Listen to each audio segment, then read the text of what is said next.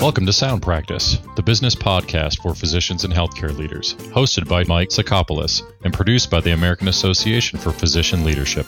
The past months have been a lesson in macroeconomics and supply chain vulnerability. It's one thing to not be able to purchase toilet paper at the grocery store, but it is a completely different matter to have staff at risk due to lack of PPE. Today, we will be discussing healthcare system supply chains and lessons learned from the pandemic. Flow and redeployment of resources directly impact the quality and quantity of healthcare. Napoleon Bonaparte famously said, An army marches on its stomach. Had the Emperor of France led a hospital today, he might have said, Hospital treats patients in its PPE. Now is time to look at mission critical supplies and how their availability can be disrupted. Let's begin.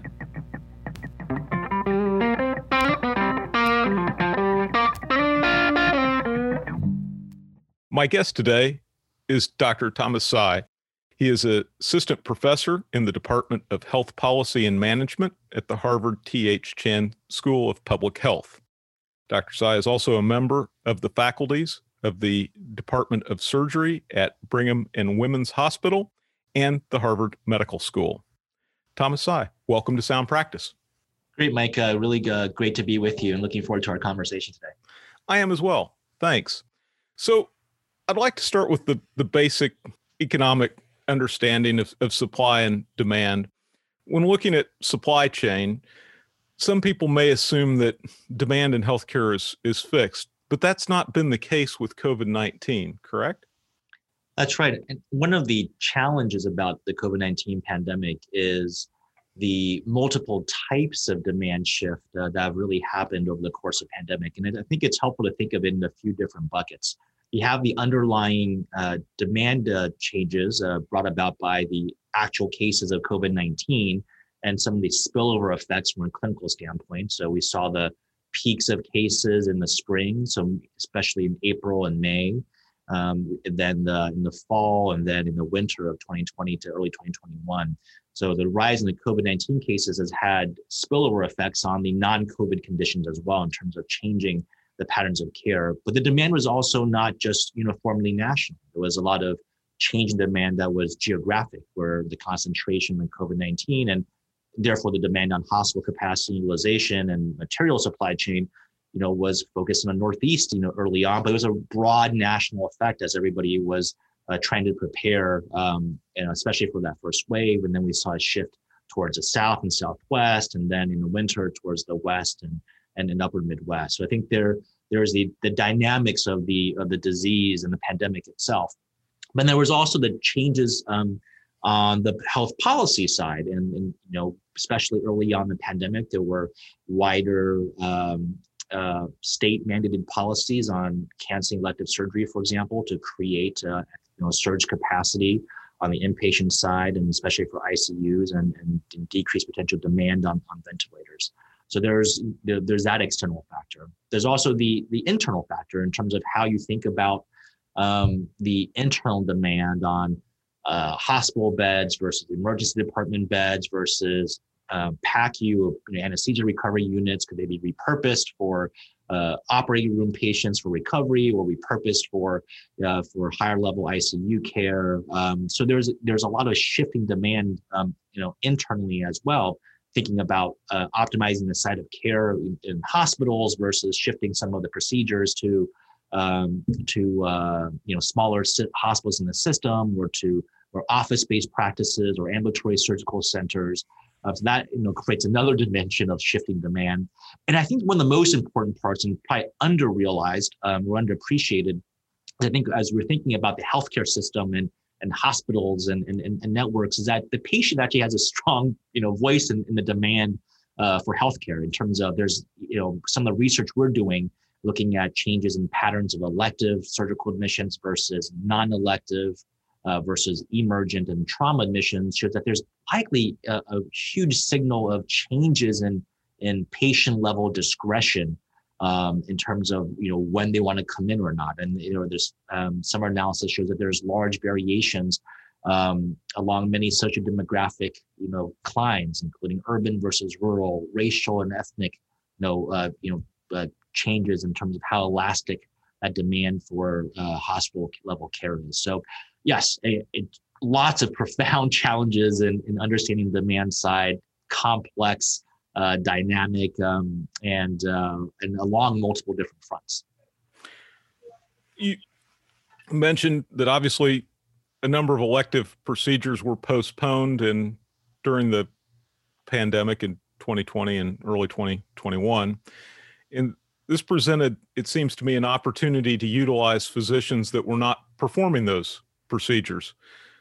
Do you think that opportunity was properly taken? How could healthcare system better take advantage of of some physicians that had been idled by the suspension of elective procedures? Yes, I think we all realize that one of the most um, precious resources, um, you know, in, is our human capital. Um, uh, you know, during the course of the uh, pandemic, and I think there's a few ways to think about this. Um, there's one way to capitalize on uh, idle physicians, for example, is to embrace a more team-based approach. You know, in our hospital, we have examples of breast surgeons, for um, for example, who were part of infection control teams. You know, helping um, residents, providing frontline care to uh, medical COVID patients. You know, making sure there were proper donning and doffing of PPE, as an example. Um, but that uh, is one very powerful way of, of, of, contributing to the team effort. But I think if that was the, only way that idle surgeons or physicians were contributing, I think that's selling um, uh, short the ability for true physician leadership um, in in healthcare systems. Um, and I, you know, again, speaking as a as a general surgeon, um, you know, it's one of the few specialties left where we truly have a 360 view on the healthcare system. So any given day, I see patients in my clinical office. Um, I'm operating the operating room. I'm seeing my, my own surgical patients in the recovery rooms. I'm seeing consults in, in the emergency room. If uh, there's a complication, I'll, I'll, be in the ICU rounding on one of you know my surgical patients and dealing with primary care referrals and specialist referrals. So it's one of the few specialties where there is this uh, you know touch point with all the other parts of, of, of inpatient and outpatient care. So I think there's an opportunity to draw on that um, expertise, but also that sense of uh, generalism. And I think as physicians become more and more specialized, the pandemic has also revealed the value of um, of resiliency, not just in the healthcare system, but in terms of our physicians as well, and being able to cross train. Um, and I speak to this on a personal level, even though I'm a you know, minimally invasive bariatric surgeon that was on my healthcare system's list to be a COVID ICU attending because I was close enough to my residency training and in general surgery. We spent a whole year in the ICU as a second year residents and still, you know, uh, work with our intensivists to manage our patients. So I think there's a, a realization that specialization is important, but there's also an important role for uh, people who can connect the dots and and and draw on that um, ability to uh, to to pinch hit or you know to to be that sort of swing player on a on a, on a basketball team. Um, and I, we see that in sports, and, and, and I think that's important to think about in, in, healthcare as well.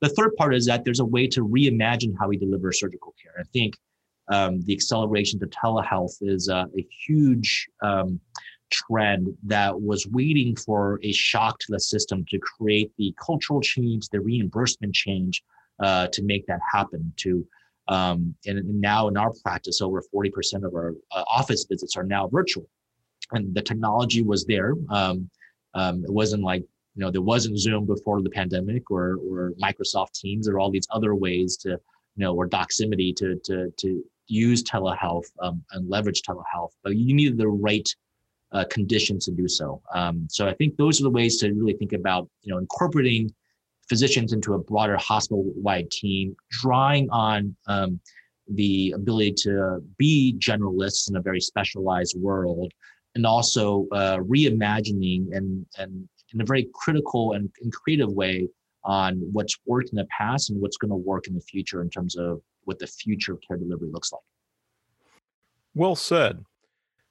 Can you talk about systems interdependency and unintended consequences that flow from interdependency? Yes, I think there's, you know, I in a lot of uh, role for unintended consequences. So in my research life, you know, when I study Medicare payment policy and and and effective, you know, payment and delivery system reform and health policy, we focus on policy evaluation, whether the uh, policy was effective or not, but also think about the unintended consequences of, of those policies. And you know, there's a strong history of research, and I think many of us have also seen that in our day-to-day practice. And um, there's a great study out of the University of Pennsylvania looking at uh, triaging decisions in the intensive care units. So as ICUs became um, more and more um, uh, busy uh, and, and filled, um, and this is research that was pre-COVID, and I think we've also seen this happen in the post-COVID world. Um, that uh, in order to manage that bottleneck in the ICU, there was a uh, you know, decrease in the length of stay for ICU patients. So trying to shift them out of the ICU, downgrade them to a lower level of uh, monitoring and care. But the un- unintended consequence of that was it ended up actually creating more um, readmissions. Um, uh, back to the hospital, back to the ICU. So then you created yet not just you know another demand, uh, but even more unpredictable uh, you know demands on on ICU capacity. So you know that's one example of uh, the economics and health services literature that's really shown how important it is to think about the unintended consequences along the whole spectrum of care. And I think the way we structure healthcare and um, and management and and um, and and cost centers tends to be pretty siloed. But you know, the hospital is a large, large ecosystem, and the healthcare system is a large uh, uh, ecosystem. And I think it's important to think about these interdependencies, you know, both on a you know broader level, but also even within within a hospital, is thinking about it really from the patient's experience. So I think we think about it in terms of our own, um, you know, clinical silos. Um, you know, once I operate, it becomes, you know, some, you know, the anesthesiologist's responsibility and in uh, in the recovery room, and then it becomes my responsibility again once they go from recovery room back to the surgical ward. But after they get discharged, it becomes you know um, you know the outpatient teams. But if you think about the patient, all of this is is one continuous uh, experience and, and, continuum of care. And you know, and if I think if we shift our mindset from thinking about uh, bottlenecks um, from a you know management standpoint, uh, but think about, start thinking about it, you know, from the patient standpoint, then those interdependencies become a lot more obvious. Um, hmm. um, so I think you know, again that renewed focus on the patient experience through the healthcare system uh, will really you know bring uh, bring light to that. In your 2020 Harvard Business Review article, you discuss the need for healthcare systems to forecast short term demand. This to me sounds like it might be a difficult task. Can you talk about ways this can be accomplished? Yeah, it is uh, very challenging, Mike. And and I think um, you know there's a saying that um, all models are wrong and some models are useful. Um, that was true for forecasting um, COVID-19 pandemic. And um, as part of my work at the Harvard Global Health Institute, we had uh, helped um, uh, develop and collaborate um, uh, on a few uh, uh, COVID forecasting models, um, uh, for example. And um, so I, I, know, you know, firsthand how challenging it is. but it's also challenging, you know, for forecasting hospital volume and, and, and short-term demand because going back to the, the first question you asked, there's so many different uh, factors that uh, can influence demand that you know are outside of your immediate control. Both the underlying disease, changing public policy, uh, changing clinical bottlenecks, and also changing uh, patient preference and sensitivity around uh, if they need the care or when they need the care. Um, so I think that makes it very challenging. Um, but going back to our last question is if we go back to thinking about um, the whole continuum of care, um, then that, that adds allows for more precise integration of key information into your short-term uh, demand forecasting. I think historically we've relied on on trends to forecast our, our demand. Um, looking at, you know, our June 2021 forecast is you know, controlled for what the prior, you know, June 2020, June 2019 forecasting. So we've often relied on historical volume uh, to forecast uh, um, future demand, you know, adjusting for obviously, you know, changes in referral patterns and, and networks and, and, and that. But again, what the pandemic has shown is really how fragile um, some of that, um, some of those assumptions can be. So if you again going back to thinking about the patient perspective, that historical volume um, is is one way of looking at it, but a more nuanced way is, is really thinking about the patient perspective. And I think that ultimately, if you build that from the ground up to forecast demand, um, you know, underlying the prevalence of disease in the community, uh, patient preferences for for for timing uh, uh of care, layering on, um, uh, you know, hospital level factors. I mean, I think all that you know plays a really important role. You know, as a surgeon, you know, one thing that's um, always stood out to me is again we forecast our our uh, our hospital volume or our volume again based off of historical surgeon level operative volume right? But um, as a bariatric surgeon our patients have you know three to six months of workup and insurance pre-approval before you can book a case. And covid-19 threw a whole wrench into that you know pre-approval pro- process. So in terms of thinking about a very narrow example for bariatric surgery um, which obviously has you know, implications on hospital OR volume and supply utilization and, and bed capacity, um, then you have to kind of think outside the hospital. Is you know, you know, are the patients uh, being seen as new surgical evaluations? You know, the the number of new patient referrals and new patient visits now is really going to determine the volume. You know, three to six months from now, from an attrition you know sort of standpoint, and being able to work uh, through their insurance approval. So um, I think this is an opportunity for um, you know healthcare organizations to think about demand across all the sites of care in the healthcare system, um, as opposed to just thinking about within their own. Um, you know, so your hospital volume is really going to depend on um, your outpatient ambulatory visits, and have has there been a shift of telehealth visits, for example, um, and sort of you know substitution of care of inpatient to the outpatient. So there's, you know, I think again, a much broader awareness of the interdependencies.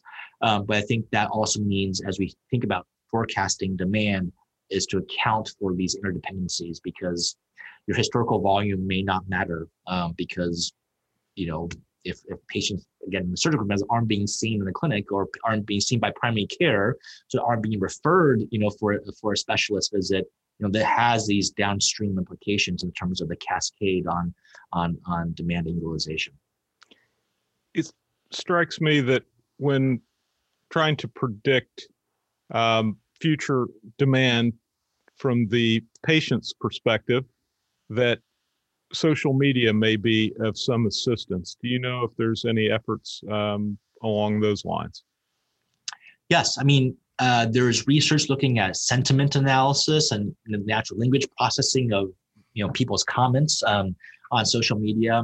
Uh, there's actually work that we've uh, partnered with uh, with uh, Google Health to look at symptom search trends.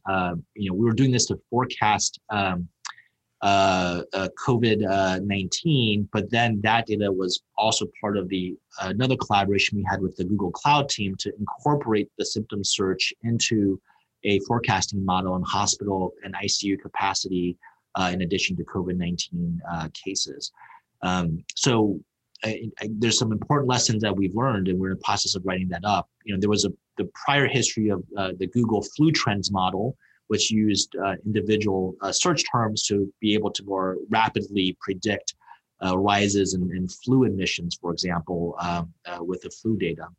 We applied a similar approach to uh, COVID 19 um, to develop a forecasting model uh, that was fairly accurate using a uh, constellation of symptom search queries um, in Google's uh, search engine. But one of the challenges we realize is that um, this is as much a sign of um, of true underlying symptoms, so sort of kind of machine learned epidemiology, but it's also capturing a lot of behavior um, so in the in March, April, May, we were tracking searches for anosmia, you know, loss of smell, which is a a, a, symptom relatively unique to COVID-19, uh, especially during its earlier phases. Um, not only were there peaks in, in New York and Massachusetts uh, where there was a high burden of COVID-19 cases, but there was a huge national interest in uh, volume of search queries. You know, people in North Dakota were trying to learn about COVID and and, and searching for anosmia as well. So from a forecasting standpoint, we realized we had to uh, subtract the true signal from the background noise. So uh, doing uh, the analyses by subtracting out the, the national average interest in, in generating lo- very local forecasts. Um, so I think that's a um, specific example of um, not just social media, but how we were using uh, people's um, uh, internet search behavior as a signal of uh, potential demand for healthcare. Uh, that's fascinating. When most people think of supply chain issues, they think of items like masks and gloves or ventilators, but staff is also part of the supply chain. And I think you alluded to that uh, in one of your earlier answers. Tell me about lessons learned from staffing during COVID 19. Yes, Mike, I think we've realized that we always knew this, but the human capital is really the most precious uh, uh, resource uh, for a hospital. Um, and, you know, that patient doctor, that clinician patient relationship is invaluable. And unlike PPEs, where even though there was a massive shortage and you can uh, very rapidly stand up um, you know, production and manufacturing of masks and uh, face shields and, and, and, and, recalibrate production lines uh, for that. Uh, for training clinicians, the, the time scale is on a, on a matter of years. You can't just um, turn on a dime the way you can with uh, physical material uh, for uh, for the healthcare sector. Um, you know, and you can produce a vaccine in under a year, right, for a new, you know, virus for a new pandemic um, but it takes years of training to train um, uh, clinicians in a, in a sort of formal way. So I think there's two lessons there is one is um, you have to invest in your human capital um, for the long term. And that's true not just for uh, uh, physicians, that's true for all that you know is needed to take care of the patients. You know, we saw a huge shortage of, of respiratory therapists, for example, during the early phase of the of, of the pandemic. Um, and we've seen an acceleration of burnout. So it's not just about building up your pipeline, but also factoring how um, there may be increases in attrition um, in terms of your frontline uh, care staff. And um, so, you know, being able to plan ahead, um, and that may mean sort of promoting the ideas of sort of more broad-based generalism in sort of a more specialized world, um, and you know, individual level resiliency, and really supporting our um, you know nurses and, and clinicians um, you know during the pandemic. But the third way is that um, while the traditional paradigm of training, um, you know, in terms of residency, for example, for physicians is very long, the pandemic has also shown the other side we can have really rapid dissemination of information.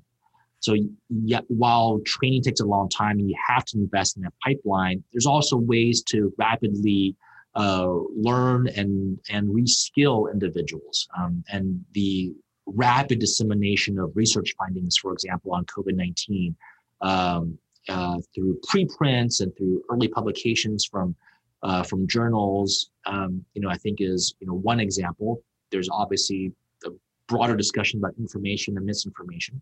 Um, but the second part is that there's also created these larger, both regional and international collaboratives to share best practices. And I remember even the early days, you know, I was part of a Facebook group for for clinicians on Facebook, you know, including nurses and and, and physicians and RTs and dentists and everybody um, to share, you know, their early experience on COVID-19 and which ICU protocols worked.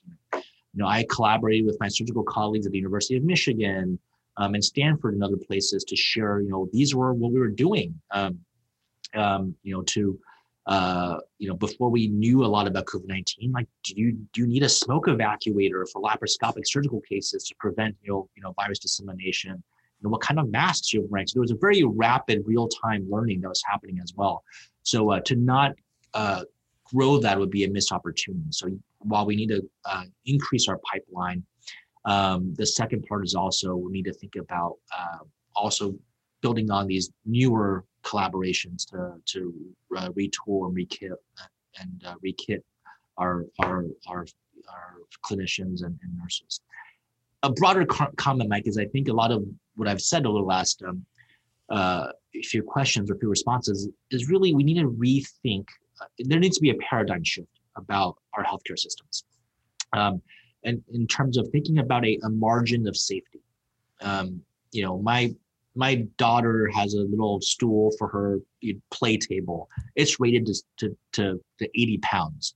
And I sit on this, and I, let me tell you, I'm not 80 pounds. Um, yet this table, you know, this chair has not collapsed, right? Because in, in the manufacturing world, there's an idea of a margin of safety. You you over-engineer um, your products um, uh, to allow for that margin of safety. So when you have, you know, me sitting on a chair with 80 pounds, the chair doesn't collapse.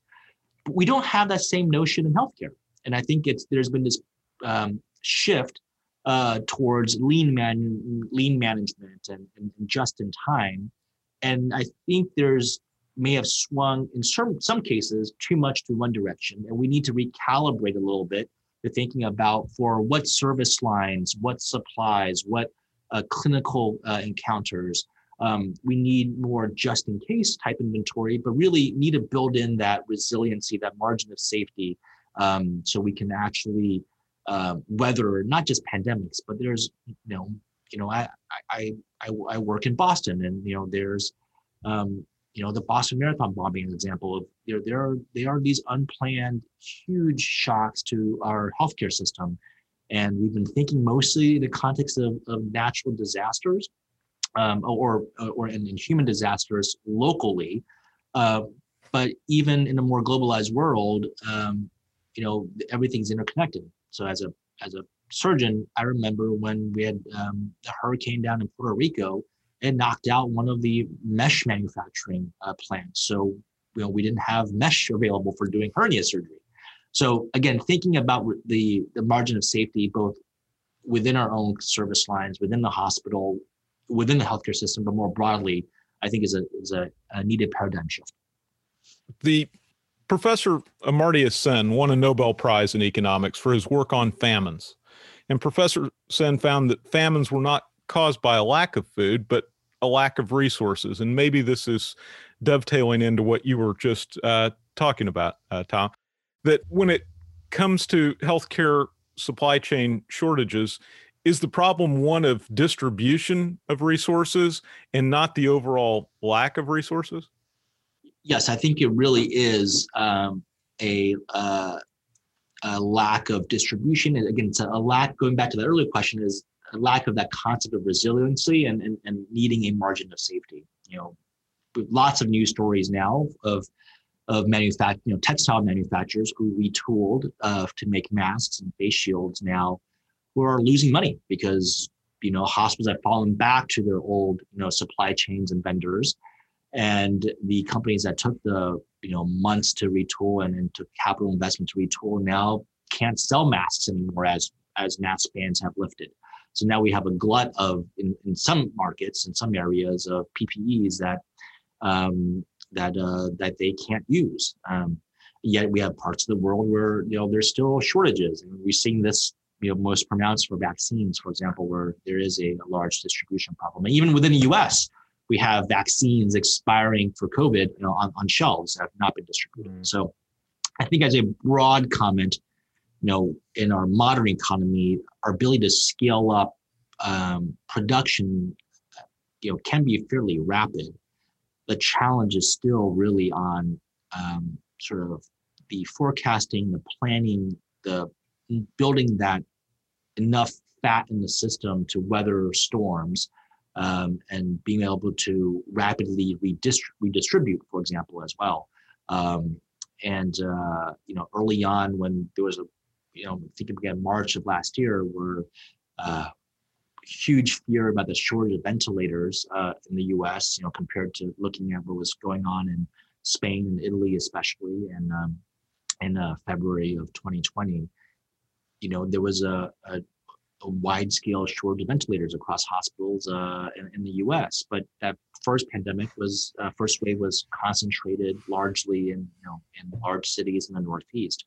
So there are examples of hospitals, you know, sharing ventilators, you know, across um, uh, across hospitals, across uh, states. So I think the the redistribution is um, really the the key the key uh, issue here. You know, we had a famine of PPE, a famine of, of ventilators, so to speak, and we were able to um, address that for for for the most part.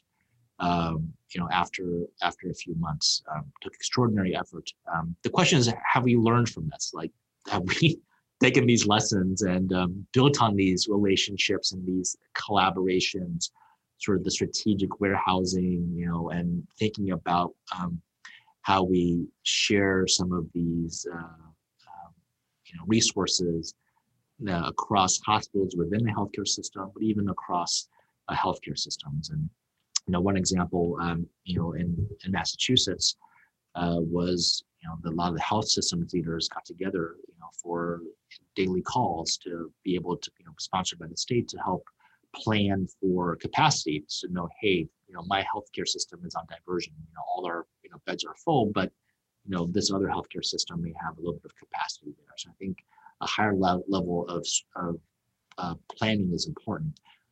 But part of the challenge from that was we also realized that our data sources were just not current. And I, I was speaking to healthcare leaders from uh, across the country, researchers from across the country, and you know, there's no dashboard on hospital capacity. And um, and it took months for HHS to stand up um, uh, HHS Protect, their system for measuring hospital capacity. Um, but it's still not, you know, a very dynamic sort of system. And um, and you know, when in our world of EHRs and and uh, health information exchanges, you know, my hope is that this uh, spurs innovation. Um, and I'm not sure we need more innovation. The technology is there it's we need that collaboration um, and get that real real time sense of of, uh, of where things are. Do you fear that there are too few vendors for certain key items in the healthcare chain? For example, recently Philips International announced a recall of uh, respiratory equipment, including some ventilators and, in CPAP uh, machines. And Philips products represent approximately half of all the CPAP uh, machines in the United States. Uh, this recall, by anyone's estimate, will take in excess of a year. Is this a supply chain problem that is created by just too few vendors in a mar- in a specific market? I, I do think so. Um, you know, the Philips example, I think it's uh, from ozone-based cleaners that were um, disrupting the foam for sound abatement in the CPAP machines. There was a risk for respiratory issues, um, and I think that's a very, you know, sleep apnea is a, is a, a very common um, disorder. So there's a huge, profound impact on not just healthcare systems, but on patients um, in a very impactful way. You know, in terms of you know sleep and but who knows what the long-term health consequences are right we know what the consequences of untreated sleep apnea are long term um, so you know it's this is not just an inconvenience um, but this actually has tr- true potential for um, for healthcare harm to patients um, uh, in the long term you know there's a lot of focus on uh, hospital consolidation hospital mergers and we think about um, the of consolidation on on prices. Um, you know, but there's much less focus on the effect of that on on quality and, outcomes. And I think that's you know an important area we need to think about um, for our um, uh, hospital supply chain as well as as supply chains become increasingly concentrated. Um, there are real consequences. Um, you know, not not only from a pricing front, uh, but really in terms of patient access um, and um, and quality and outcomes. For example, um, when hospitals have exclusive contracts with uh, a vendor, I mean, and going back to my my hernia mesh example, um, you know, very common procedure, and you know, we didn't have very common material available to do the operations with. So either you know patients had to be rescheduled, um, you know, causing inconvenience, you know, causes insurance issues. Um, there, there are barriers to care. Um, uh, for patients, but also you know can also also have harmful health uh, health consequences. So I think um, again, hopefully this is a wake up call um, to think about again that there's there's lots of data on the role of competition um, in in multiple sectors of the economy, but also true in healthcare. And I think it's easy to focus on the top level, um, you know, on the corporations and the larger effects uh, on prices, but thinking in a more nuanced way down all the levels of supply chain. Um, you know, there is a role for diversity, and there's also a role for, again, going back to the margin of safety concept is, you know, for healthcare systems to um, at least maintain a broader array of approved vendors. That way, there's there's more ability to to switch gears to a different vendor, you know, without going through a whole new contracting process and an approval process. So, you know, maintaining that margin of safety, even in your supply chain and vendor supply, I think is is important and maintaining some diversity there. And I, I think again, this focused on standardizing, speaking as a surgeon again, you know, standardizing the materials and cutting down the costs of of of, uh, of the supplies used per case, you know, is important from a value standpoint. But it's also important to realize the unintended consequences of going back to the, you know, our comments about the inter- interdependencies and and the the interdependent bottlenecks is thinking about yes, there's a cost to variation. There's also a value and benefit to to the variation um, and diversity of of supplies as well. So it's important to kind of view it um, along both both sides of the lens. Again, this goes back to the patients. Is I think if we only think narrowly about um, you know cost centers and and then we lose sight of what we're doing in healthcare. Right? We're not just trying to maximize revenue. You know, it's a very different business than you know trying to maximize the number of cars you're producing and you know and the revenue per car. We're in the business of, of of improving people's lives by delivering high quality, high value care. So um, focusing on on being too lean is short sighted in some ways, and that's why we need to think about um, the implications of, of that for uh, for you know for high value patient care. So you know, I, I think competition is good, um, you know, for for health systems, I, and I think competition is good for our, our supply vendors as well. I, I agree our time is is is almost up, but as you know, our audience is predominantly physician leaders and healthcare executives. Do you have any more thoughts for that uh, audience on uh, supply chain issues and lessons learned from COVID nineteen? Yeah, Mike, I think I'd summarize it in three broad themes, which we touched upon over the course of our conversation today. One is there needs to be that paradigm shift, thinking about a margin of safety and valuing resiliency um, in, of, in of itself. Um, and that's true um, across um, you know the supply chain, but you know thinking about how we deliver our care. Um, that that broader concept of margin of safety is really important, but it also means we need to be able to measure that. And I think you know the there the measurement science you know in, that concept has has um, not been as well developed. Um, so I think that creates an uh, important opportunity for researchers, for hospital leaders, you know, for clinicians to work together on thinking in a value-based way, um, and value not from a financial sense, but value in terms of strategic and, and, and, organizational mission. Like, what are our values, and how do we promote enough um, margin of safety, resiliency to be able to meet meet those values?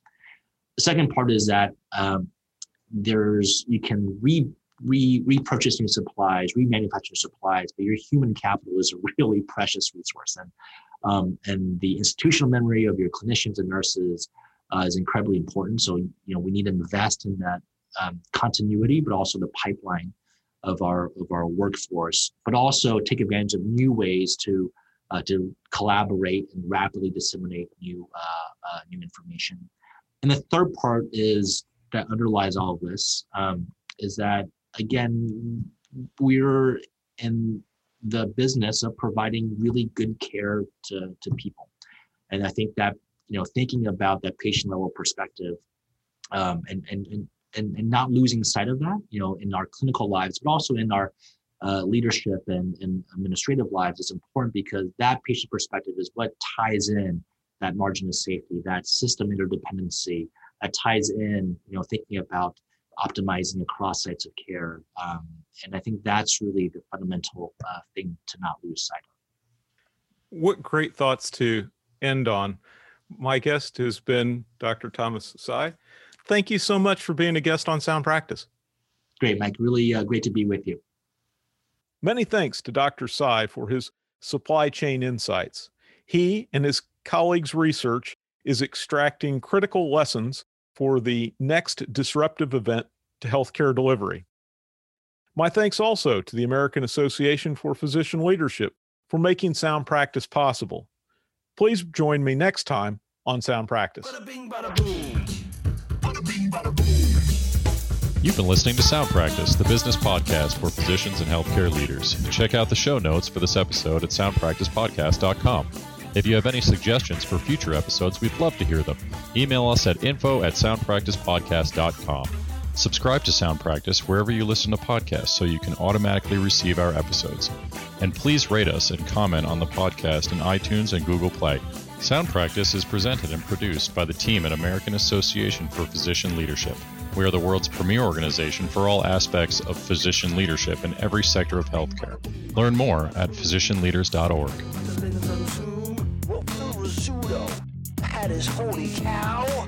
Batman and Robin.